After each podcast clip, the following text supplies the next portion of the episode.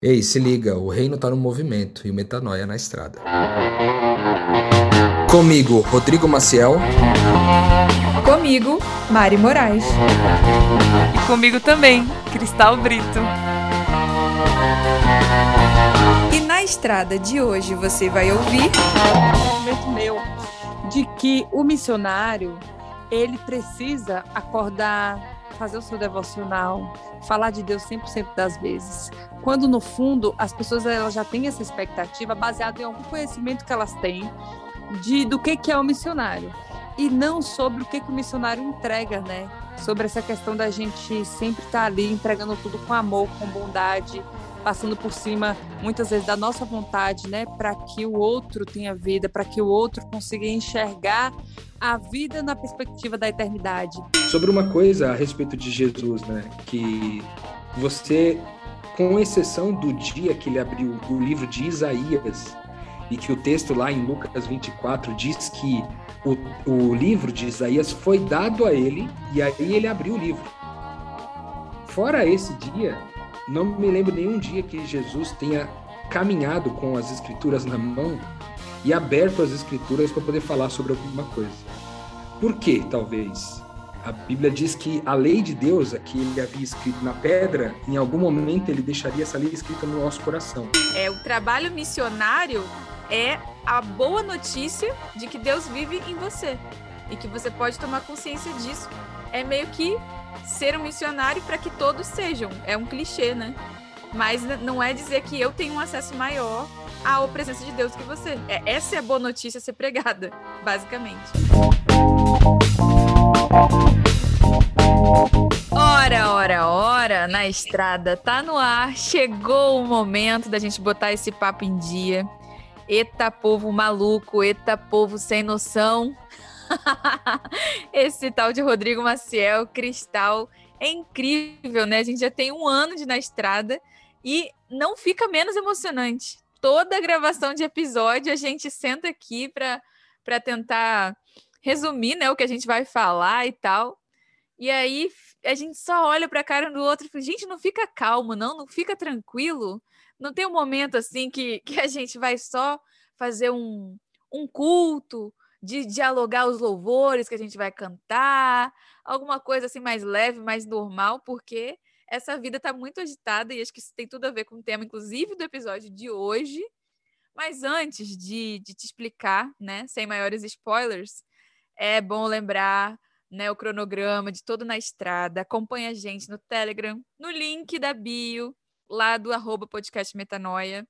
Acompanhe os outros episódios, os outros programas. Temos terça-feira, temos o Drops na quinta também. E o Na Estrada nem preciso falar porque você já está ouvindo. Se você nunca ouviu, seja bem-vindo. Esse é o momento em que a gente, que decidiu jogar o corpo na estrada em nome do amor, troca ideias sobre as consequências dessa decisão inusitada. Estou aqui, como eu disse, com Cristal Brito, Rodrigo Maciel. Eu sou a Mari Moraes, não sei se eu deixei isso claro para vocês. E a nossa vida está muito agitada, gente. A gente só ri de nervoso. Porque para não chorar, né? Assim, se a gente fosse falar aqui o que está acontecendo na vida de cada um, certamente esse podcast viraria uma série. Talvez, inclusive, as coisas se alonguem um pouco e essa conversa dure mais de um episódio. Não sabemos, vamos saber é, depois. Por enquanto, vamos cumprir o ditado que a Cristal fala, né? Vamos viver o momento. E entre tantos assuntos que a gente teria para falar, a gente escolheu começar com o assunto dela mesma, a dona do bordão, que é uma crise assim muito interessante porque nós repartimos, eu acho que o Rodrigo mais do que eu um pouco, né? Que é essa relação entre religiosidade e o missionário, a figura do missionário, né?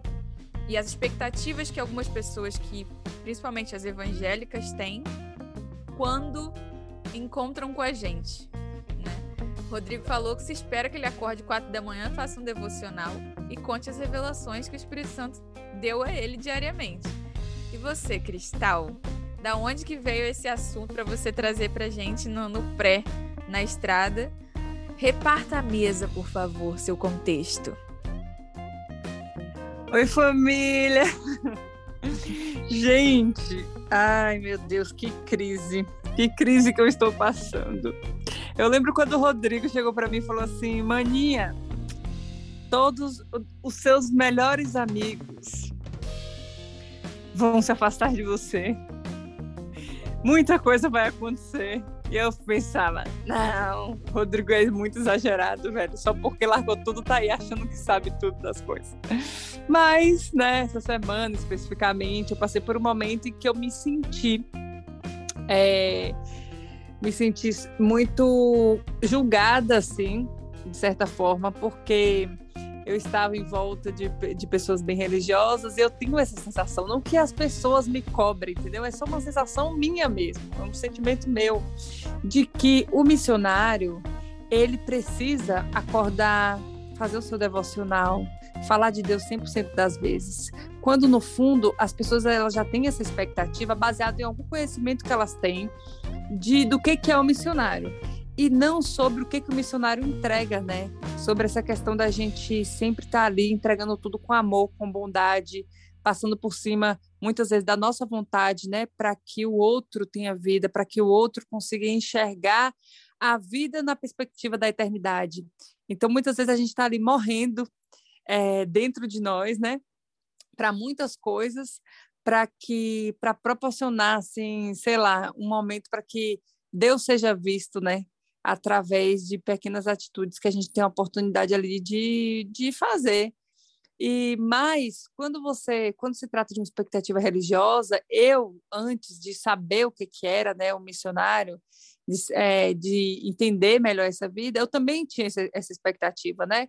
De que o missionário era aquela galera que você olha, aí vê a pessoa acordando, que nem o Rodrigo falou, quatro horas da manhã, e fala assim, nossa, como ele é espiritual. Porque ele acorda cedo e faz suas coisas e tal. Então, na verdade, eu fiquei um pouco triste, assim, com algumas coisas que aconteceu e da forma que eu me senti, mas é, eu louvo muito a Deus, porque nesses momentos que precedem, né? A minha possível ida aí para um outro país, eu passei por uma situação muito difícil, uma situação onde a minha identidade foi questionada, é, a minha escolha foi questionada, quem eu sou, assim, né, e o que, enfim, e o meu trabalho foi questionado, e eu ter que me manter firme no que eu escolhi, e louvar a Deus é, por estar sentindo aquilo, mesmo que seja um pouco fazer igual Paulo, né? É, é um privilégio sentir também a dor que Cristo sentiu, né? O, o sentimento de rejeição, tudo isso também faz parte do, da, dos privilégios, né? Das coisas positivas, também viver as coisas ruins, assim, que, sentiu o que Cristo sentiu num sofrimento, né? Sofreu o que ele sofreu. Então eu me senti privilegiada por estar passando por isso, mas em nome de Jesus, né? Não porque eu fiz uma escolha é, errada, é, em, sei lá, alguma coisa que eu disse de ruim e eu tô colhendo a consequência, né? não é sobre isso, enfim. Então, estou vivendo essa crise essa semana, queria saber de vocês como que são as expectativas de, das pessoas onde vocês passam aí, porque foi a primeira vez que eu passei por isso, né? Cara, eu me sinto, eu sinto muita empatia com o que você viveu essa semana aí, Cristal. Eu já vocês sabem que eu estou há três anos mais ou menos vivendo esse ministério de forma integral, um pouquinho mais de três anos. Eu já estive na casa de muita gente e já estive na casa de muitas pessoas mais religiosas e em outras vezes em casas de pessoas menos religiosas. Às vezes em casas de pessoas que não, não professavam religião nenhuma e tal. É, o que, o que eu percebo comigo, a Mari falou, citou um pouco disso no começo, é, é sim, existe uma expectativa daquele cara religioso, né? Existe uma expectativa de que eu seja o cara que fique o tempo inteiro lendo a Bíblia, que eu fique o tempo inteiro tendo revelações, fazendo orações, me afastando da galera para poder orar, é, a, tipo, num espaço reservado entre eu e Deus. É, existe uma expectativa de que é, moralmente, né, a gente se apresente como pessoas irrepreensíveis, né? Tenha uma irrepreensão moral no sentido tipo aquilo que os religiosos em geral não concordam ou não acham correto que seja feito, né? De repente você tomar uma bebida alcoólica, você ter um cônjuge, alguém com quem você se relacione sexualmente, você estar com é, algum tipo de, é, enfim, andando com pessoas ou, e visitando ambientes que teoricamente são ambientes é, que eles chamam de profanos, né? Ambientes do mundo, entre aspas. É, todas essas coisas tra transformam a moral é, como um, um, critério importante. A pessoa, tá, o missionário está passando aqui, eu estou analisando a vida dele para ver se ele realmente é um homem de Deus ou não. E isso tudo, é, eu acho que compõe uma expectativa das pessoas que às vezes nos recebem achando que de fato a gente vai cumprir né, essa esse, essa castidade religiosa e essa devoção, esse estilo devoto de ser. Eu não vejo nenhum problema nisso. Conheço pessoas que são muito assim. E são bons missionários. São pessoas que estão uh, no campo e que têm esse comportamento e tal. Mas isso é uma pressão, é uma pressão que é uma pressão desconfortável, acho que para todos nós, né? Eu, eu entendo essa pressão como desconfortável porque na verdade, a gente não é assim, né? A gente não é devoto, a gente não é religioso, a gente não não fica debruçando sobre religião o tempo inteiro e por isso é, acaba que a gente às vezes é, é visto de um jeito meio esquisito. Eu estava pensando nisso sobre sobre isso esses dias, sobre uma coisa a respeito de Jesus, né? Que você com exceção do dia que ele abriu o livro de Isaías, e que o texto lá em Lucas 24 diz que o, o livro de Isaías foi dado a ele, e aí ele abriu o livro. Fora esse dia, não me lembro nenhum dia que Jesus tenha caminhado com as escrituras na mão e aberto as escrituras para poder falar sobre alguma coisa. Por quê, talvez? A Bíblia diz que a lei de Deus, a que ele havia escrito na pedra, em algum momento ele deixaria essa lei escrita no nosso coração. Eu acho que o que acontece com muitos de nós, o que aconteceu comigo, é que essa palavra ela está escrita no meu, no meu peito, de forma que eu não preciso ficar lendo a Bíblia, né, de forma indiscriminada, porque essa Bíblia, uma vez já lida, já está no meu coração, sabe? não só do ponto de vista da palavra em si, mas do espírito que a palavra é, de onde a palavra surgiu, né? Ou o espírito que confirma a palavra, que eu acho que já bastaria, porque para muitas pessoas ali naquela primeira na primeira igreja, nos primeiros 300 anos da igreja, não havia nenhum livro que os acompanhasse. E eles eram apenas pessoas que criam no testemunho, né, uns dos outros. Então, e principalmente no testemunho de Jesus e dos apóstolos e tal. Então, acho que esse negócio da lei escrita no coração, é, ele, ele meio que explica um pouco do, do porquê que nós somos assim. Desconectados com a necessidade de ter que levantar quatro horas da manhã, três horas da manhã, para orar e se retirar para fazer orações e se manter lendo o tempo inteiro, se manter. Cara, isso afasta a gente das pessoas. E a gente está conectado com gente o tempo inteiro, né? E as pessoas são prioridade para a gente porque a pessoa mais importante do mundo a gente entende que é aquela pessoa que está na nossa frente. Então eu acho que tem um pouco disso na minha caminhada e eu tento encarar é, esse desafio de dessa expectativa religiosa das pessoas que estão à minha volta, é, considerando esses dois aspectos. Primeiro, Deus escreveu a lei dele no meu coração, ou seja, a palavra está no meu coração. E toda vez que eu preciso acessá-la, ela está lá. E é o Espírito que me ajuda a lembrar-me das coisas que eu aprendi, né? como diz as Escrituras que o Espírito Santo faz. E segundo, que é respeitar o tempo de ignorância das pessoas, que às vezes para elas é muito difícil não ver a gente se comportar de determinada maneira e ainda assim nos, nos entender como missionários. Né? Jesus não foi diferente, porque Jesus também era muito confundido com beberrão, comilão e pessoa de má fama porque andava com pessoas esquisitas. Ou seja, nós, ele não tinha boa reputação, assim como nós acabamos não, não construindo essa reputação de forma tão positiva, né? Momento Pix. Meu nome é Maurício Molina, sou de Diadema, São Paulo. Conheci o Metanoia através do meu irmão Rodrigo. O Metanoia é uma das maiores fontes de alimento espiritual da minha vida. Me tirou da religiosidade e me fez sair da caixinha de filho mimado. E me tornei um filho livre. E com essas duas maninhas, Mari Moraes e Cristal Brito, o rolê ainda ficou melhor. Para fazer um Pix, é só entrar no site do seu banco ou no aplicativo e lá na opção de pagamento Pix fazer a transferência através do nosso e-mail pixnaestrada@gmail.com.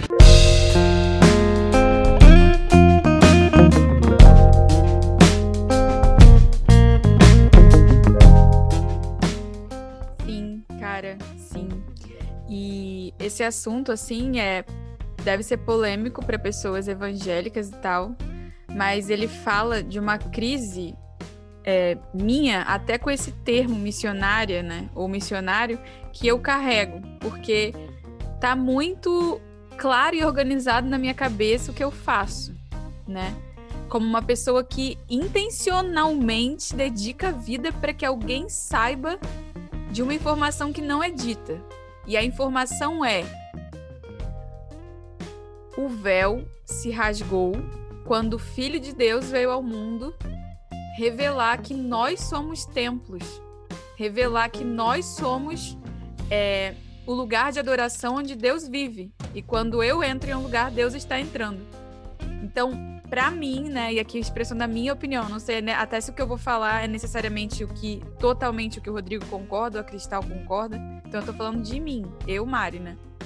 Para mim, é, a vinda de Jesus aboliu a existência, a necessidade de um clero, que é essa classe na sociedade que é responsável pela conexão das pessoas com Deus. No momento em que eu me sinto na mínima posição de clero num lugar, é o momento que eu me sinto repulsa e eu sinto necessidade até de frustrar e explicar que isso não existe. Na minha percepção, até que Jesus viesse, era aconteceu na cultura judaica, né? Que tinha o serviço do templo, tinha as pessoas que eram designadas na sociedade para que essa adoração acontecesse, e veio Jesus revelar que nós somos lugar de adoração, como eu falei, o espírito dele foi derramado e não há mais separação entre o serviço que alguém precisa conectar você a Deus e o que você mesmo pode fazer.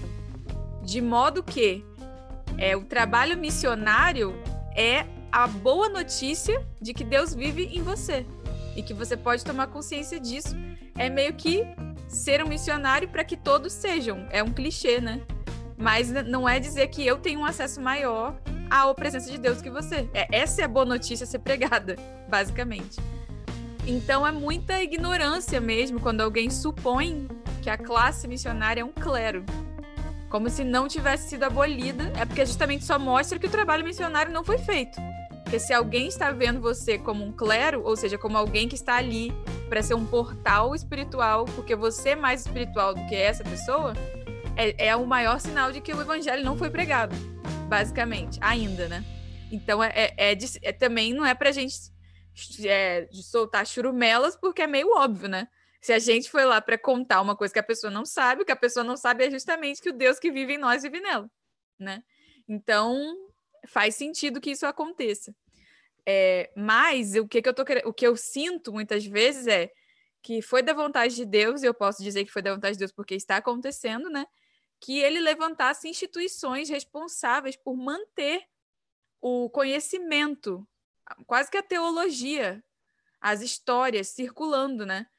E as pessoas confundem o trabalho, como a Cristal falou, o trabalho missional, que é você dar a vida a alguém, contar que Deus vive nessa pessoa, com o trabalho quase que de imprensa sobre o evangelho, entendeu? Eu tenho que ser uma pessoa que estuda o evangelho, que produz conteúdo sobre o evangelho, que dá aulas sobre o evangelho, e são coisas totalmente diferentes. Você pode ser uma pessoa que trabalha em prol da divulgação da teoria do evangelho e não ser um missionário, e nunca ter pregado o evangelho, inclusive nem saber do evangelho, nem viver o evangelho.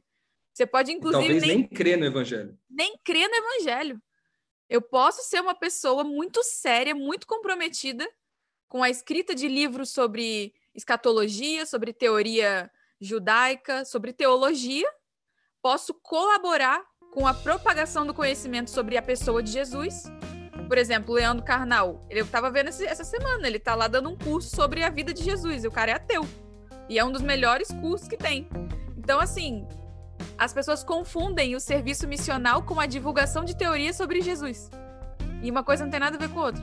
o, a vo- o verdadeiro missionário, o verdadeiro pregador do evangelho, ele conta para um morto que há vida e o ressuscita. que eu vejo que no fundo as pessoas elas querem o conhecimento que o missionário tem entre aspas, mas não querem a vida do missionário. Porque elas olham para a vida e falam assim: "Não, massa você viver isso aí". Mas você pode viver. Eu só quero mesmo só a experiência. Me conta o que é que você tem vivido. Me conta a experiência sobre o que Deus tem feito. E aí você vai contar experiências e elas vão re- repassar essas experiências para frente, né? Vão contar as experiências que aconteceram na sua vida para outras pessoas, para que outras pessoas tenham isso, mas porque elas não têm experiência. Porque elas não não não estão vivendo. Não querem ter, não querem ter. E tudo bem, tá? E tudo bem. E eu, eu acho importante dizer isso. Que a gente não tá aqui para julgar quem não conhece o evangelho, quem não vive o evangelho, quem não creu no evangelho, e nem o serviço de teologia, nem o de histórias missionárias, mas dizer que isso na nossa vida não tem nenhuma relevância. Eu não quero ser uma pessoa que eu tô. que as minhas histórias sejam propagadas, entende? E, e até porque não seria muito popular nas igrejas se o povo soubesse o nível de BO que eu me enfio no meu dia a dia. E eu gosto de falar, eu falo da Mariana, não tô falando aqui da- das histórias da missionária. Se você não for, se essa verdade não chegar em você e você não também se tornar um propagador de vida, não tem o menor interesse você saiba da minha vida. E aí, enfim, é, eu queria colocar isso. Eu até conectei, Rô, uma coisa que eu nem tinha conversado com vocês no, no, no offline, é que eu passei pela mesma coisa essa semana, Cristal. Teve uma pessoa que, assim, eu cuidei muito, entreguei muita vida de, de serviço mesmo, de atos de serviço. E aí, essa pessoa não é evangélica, tá? Não é evangélica, é importante dizer isso. E essa pessoa me viu dar a vida ali, ó. E aí, essa pessoa um dia viu eu eu chegar em casa 5 da manhã. Soube que eu cheguei em casa 5 da manhã. Pra quê? Gerou uma treta generalizada, parou de falar comigo e ainda começou a fazer várias fofocas, tipo assim, aquela menina é muito livre, ela é muito livre, estranho, né? E foi essa palavra que foi usada, muito livre. Começou a se incomodar com a minha liberdade.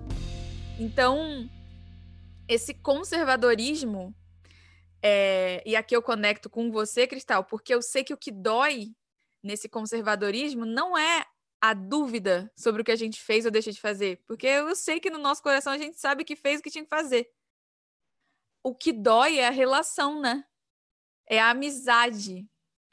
Que a gente fica, pô, eu, é tão importante para mim ter liberdade, ter acesso à mesa com essa pessoa, e esse, e esse pensamento conservador me distancia, não é? Pode até parecer que a gente ficou em dúvida. Nem por um segundo eu tinha a menor dúvida do que eu tinha feito, mas eu tenho certeza que o que você sentiu foi o que eu senti. Procede?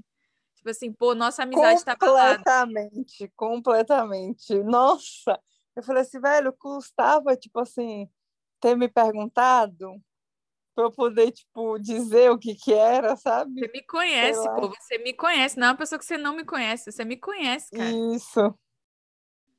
É muito, muito frustrante essa parte da amizade, assim. Hum, De, de, do, do conservadorismo que me magoa é isso. E você, Rô, você se identifica com isso também? Com essa parte da amizade? Sim, eu, eu tento eu tento sempre incluir esse assunto de forma muito sutil, né, nas nossas conversas, quando eu percebo que existe essa essa natural colocação num pedestal superior é, de expectativa, principalmente, eu tento numa conversa colocar o assunto, sabe? E também tem um espaço de vulnerabilidade com aquela família para eles perceberem que eu sou cheio de falhas, né? Que eu tenho várias coisas que eu sou frágil, que eu sou fraco, né? E que eu, e que eu também tenho dificuldade de lidar com as coisas da vida. Ou seja, há uma forma de a gente equilibrar essa sensação de que as pessoas podem ser espirituais e ao mesmo tempo não serem perfeitas, moralmente principalmente, é muito libertador, né? Eu me lembro quando eu fui liberto disso pela primeira vez. Um pastor que me evangelizou, um dia ele estava sendo vulnerável pra caramba, contando histórias dele assim para mim. Eu falei, cara, como é que o cara pode ser super espiritual, assim, tipo, eu, eu admiro pra caramba a espiritualidade do cara e ao mesmo tempo ele ser um cara com tantos desafios na área moral, né? Como é que pode, velho? E era porque eu não, eu não, eu não era capaz de ver os meus próprios problemas, né? Hoje eu tenho mais facilidade de enxergar boa parte deles, então para ser vulnerável é um pouco mais fácil de abrir o coração, de falar das coisas que realmente são são assim. Outra coisa são os nossos métodos. Porque a gente falou aqui, por enquanto, só de comportamentos, né? Da questão é, de como a gente se relaciona com Deus e de como que a gente se relaciona com as questões morais. Mas tem também a questão dos métodos de trabalho, que também muitas vezes são religiosamente questionados, entendeu? A gente às vezes usa aqui o conhecimento da, de, sobre personalidade que a astrologia, por exemplo, traz. A gente usa isso, eu uso isso hoje é, nas, nos meus trabalhos de reconciliação, como se fosse um teste de personalidade, só que com viés muito forte em relação ao reino de Deus. Talvez você que está ouvindo a gente hoje, por exemplo, fique meio assustado com isso, falando, Rodrigo, fã de astrologia, como assim? Como pode ser crente falar de astrologia? Cara, tenho aprendido muito sobre astrologia, tenho ministrado muito na minha vida, e eu tenho usado bastante nos trabalhos de reconciliação é, como um do, uma das ferramentas para ajudar as pessoas a se reconciliarem de alguma forma com Deus. É, mas não somente isso, né? A Cristal, por exemplo, aí passou por uma situação recentemente onde ela estava ali fazendo uma ceia, né?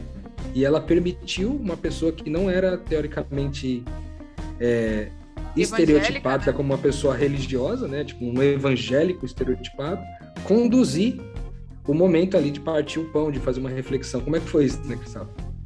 A Mari estava junto, inclusive. Pois é, pois é, pessoa super espiritual que dá a vida por isso. Ah, pelo amor de Deus, é muito complicado, né, rapaz? Eu mesma, eu tenho certeza que o Rodrigo já. Eu acho que eu mesma já fui muito fugindo do tabu. O Rô viveu um pouco disso, né? Me colocando no ministério dele, sendo uma pessoa totalmente descomprometida com qualquer ritual ou. Eu, eu lembro que, nossa, no Lava Pés eu, eu achava a coisa mais linda do mundo. Eu achava que a gente tirava, tipo, a meia no altar, assim. Eu achei que ia todo mundo meio que arrancar meia calça no, no altar para lavar os pés. Eu tinha uma idealização, assim, totalmente aleatória sobre os rituais. É, e o Rô sempre me colocou nesse lugar. Eu acho, acho me surpreendi, assim, com, com a, até a coragem dele nisso. E, e tava nesse dia com a Cristal. Foi tão especial, cara. Tão então, especial. e esses métodos? E esses métodos às vezes bugam as pessoas. Porque ela fala, como é que de repente você coloca um cara de outra fé ou que o cara tem, ele participa de sociedades questionáveis? Como é que você coloca um cara desse para poder e aí é, é como se, com... tipo assim, é um ritual cristão, né? Ali deixado uma coisa que foi deixada por Jesus, né? Para seguir um exemplo ali, feito por uma pessoa de uma outra vertente aí, né? E aí as pessoas acham que a partir daquele momento o ritual se tornou pagão, feito por cristãos. Então, assim, eles não, não olham que é um ritual cristão feito por outras pessoas, mas é como se fosse um monte de cristão cedendo ao paganismo. E isso é muito louco, assim. Inclusive em questão da astrologia, que também é uma cultura pagã e que daí, a partir do momento que é você usa para reconciliar né, a pessoa com Cristo, é como se você tivesse também a, a dele, tipo, sendo um pagão por estar reconciliando a pessoa com Cristo, enfim. É meio, é meio estranho isso, assim. É, o que, que, que, você pensa falando nisso aí a respeito disso, Rodrigo? Então, eu, eu, eu tenho muito. A gente tem falado muito sobre esse negócio da ressignificação dos olhos, né? Que quando a gente nasce de Deus, os nossos olhos são ressignificados de forma que olhos puros, então, passam a enxergar tudo como puro. De forma que agora os métodos, por mais malucos que eles possam parecer, desde que eles cooperem para as pessoas combaterem o ego ou amarem mais e melhor, é, eles são bem-vindos para mim. Então, às vezes a pessoa questiona o método e talvez ela não esteja pronta para lidar com aquilo e tudo bem. É, que também eu acho que tem um detalhe importante aqui que vale a pena a gente citar, gente, que é o seguinte: o fato da gente trabalhar com métodos é, que não são tão ortodoxos assim, vamos dizer, é, para poder, enfim, avançar com o reino de Deus, sinalizando o reino de Deus para pessoas de culturas diferentes e tudo. Apesar disso, a gente também não precisa convencer as pessoas de que elas podem usar os mesmos métodos. Eu acho que isso muitas vezes é trabalhar fora do ambiente de fé da pessoa, né? Vale a, será lógico, se ela pedir explicação da nossa fé, dos nossos métodos, a gente não tem problema nenhum explicar, né? Só que é, eu não quero convencê-las de fazerem o mesmo, porque eu acho que isso é uma trajetória de cada um, que os métodos que cada um usa têm a ver com a fé de cada um. A fé, inclusive, no método, né? Porque é sobre isso. Eu tenho tanto, perdão, eu tenho tantos métodos sobre tantas coisas que eu uso no meu trabalho e em, em todos eles eu tenho fé. Mas tem métodos que existem que poderiam ser usados no meu trabalho que eu não tenho fé neles. Então eu não uso. Mas eu não tento convencer ninguém de usar o método que eu que, que eu acho que funciona bem na vida deles.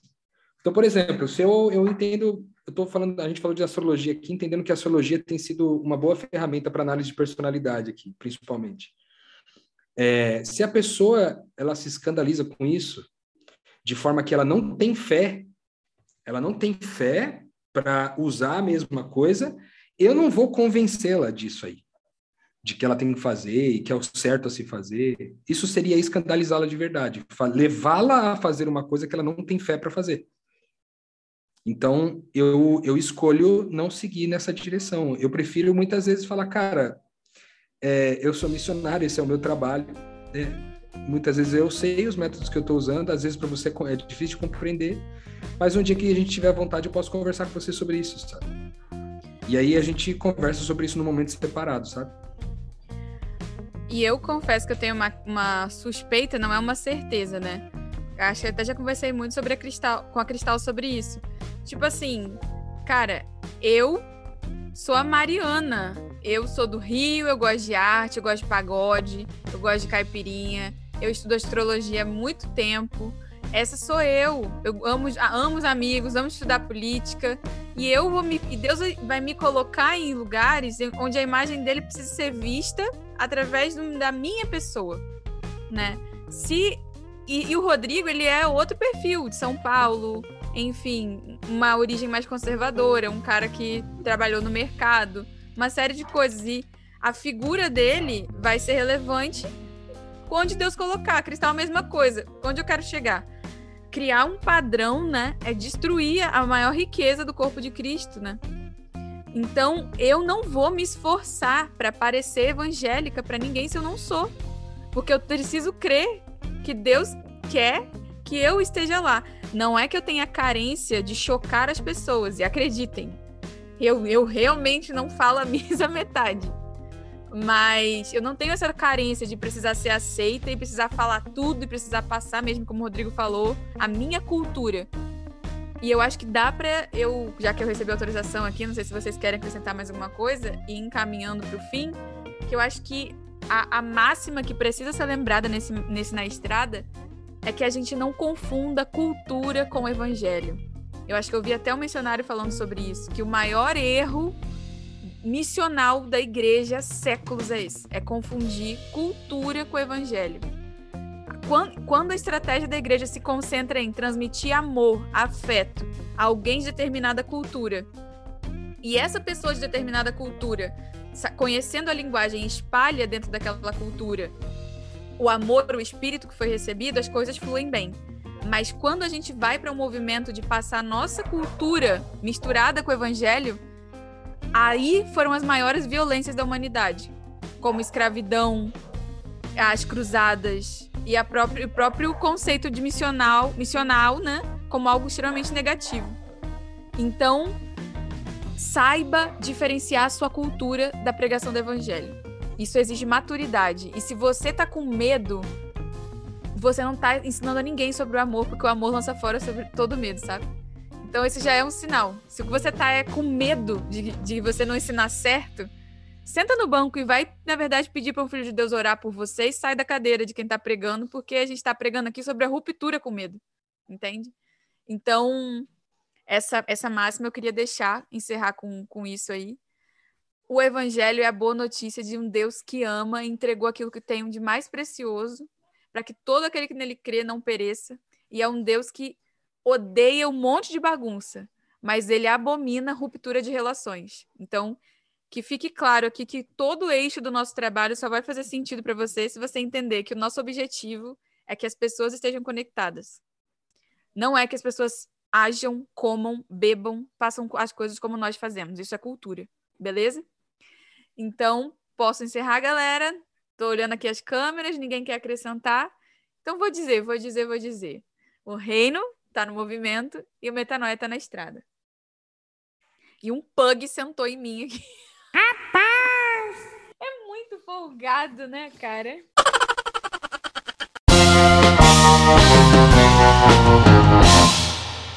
Música